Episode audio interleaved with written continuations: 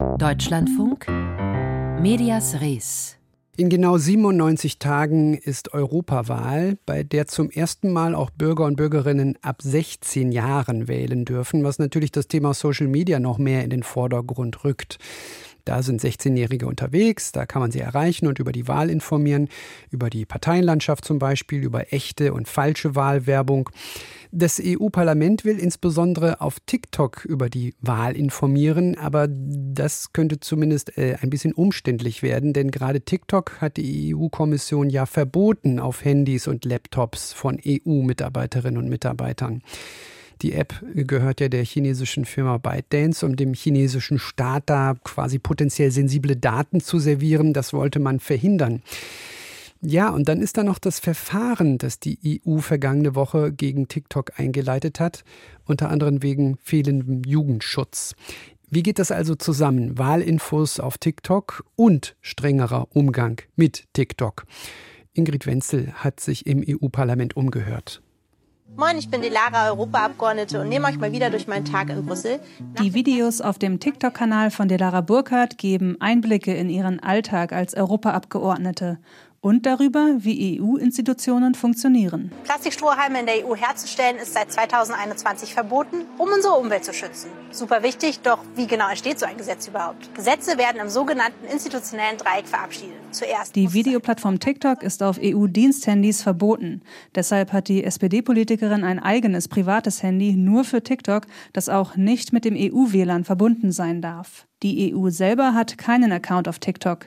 Das EU-Parlament plant aber einen, um im Vorfeld der Europawahl über die Wahl zu informieren und die meist jüngere Zielgruppe auf TikTok zu erreichen. Delara Burkhardt meint, ich finde es total richtig. Wir haben ja hier im Europäischen Parlament auf Diensthandys das Verbot von TikTok, wie ich finde, relativ kopflos eingeführt, weil also die Sicherheitsbedenken, die bestehen und da müssen wir TikTok zur Verantwortung ziehen, aber einfach als demokratische Institution zu entscheiden, wir ziehen uns aus dem Ort zurück, wo Millionen junge Menschen sich politisieren und das erste Mal in Kontakt kommen mit Politik, fand ich von Anfang an verantwortungslos.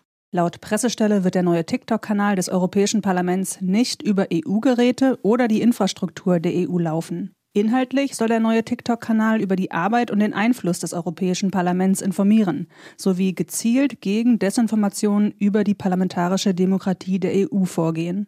Bei der Europawahl dürfen Bürger und Bürgerinnen ab 16 Jahren wählen. Allein in Deutschland gibt es knapp 5 Millionen Erstwähler. Laut Pressestelle des EU-Parlaments beziehen viele ihre Informationen über TikTok. Daher sei es besonders wichtig, wenige Monate vor der Wahl vertrauenswürdige Infos bereitzustellen. Das Europaparlament hatte auch angekündigt, mit Prominenten auf die Wahl aufmerksam zu machen, sogenanntes Influencer-Marketing. Nur politische Werbung ist auf TikTok verboten.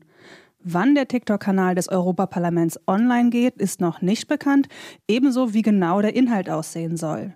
Der Instagram-Kanal des EU-Parlaments erklärt zum Beispiel, wie genau gewählt wird. This June, use your vote. In the European elections, you vote for a new European Parliament, the only EU institution that is directly elected by the citizens. Patrick Breyer sitzt für die Piratenpartei im Europaparlament. Er ist selber nicht auf TikTok, unter anderem, weil die Plattform in China Staatszensur und Überwachung betreibe. Trotzdem ist er dafür, dort auf die Europawahl aufmerksam zu machen. Sein Hauptargument ist, dass die rechtsradikalen äh, Demokratiefeinde so erfolgreich sind auf der Plattform, dass es nicht mehr vertretbar ist, aus meiner Sicht, in die Plattform komplett selbst zu überlassen. Also vor dem Hintergrund bin ich inzwischen der Meinung, dass ein gangbarer Kompromiss ist, dass man TikTok selber nutzt, dass man aber die Inhalte, die man dort einstellt, auch über andere datenschutzfreundliche Plattformen zur Verfügung stellt. Die AfD ist auf TikTok aktiver als die meisten anderen Parteien.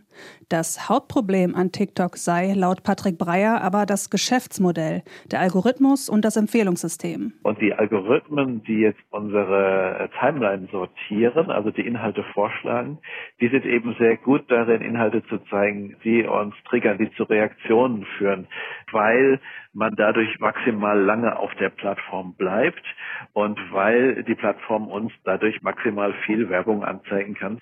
Und diese Algorithmen führen natürlich dazu, dass zum einen besonders extreme, grenzwertige, problematische Inhalte angezeigt werden Zum anderen aber auch, dass mit der Zeit der Algorithmus auch immer noch krassere Inhalte dieser Art dann zeigt.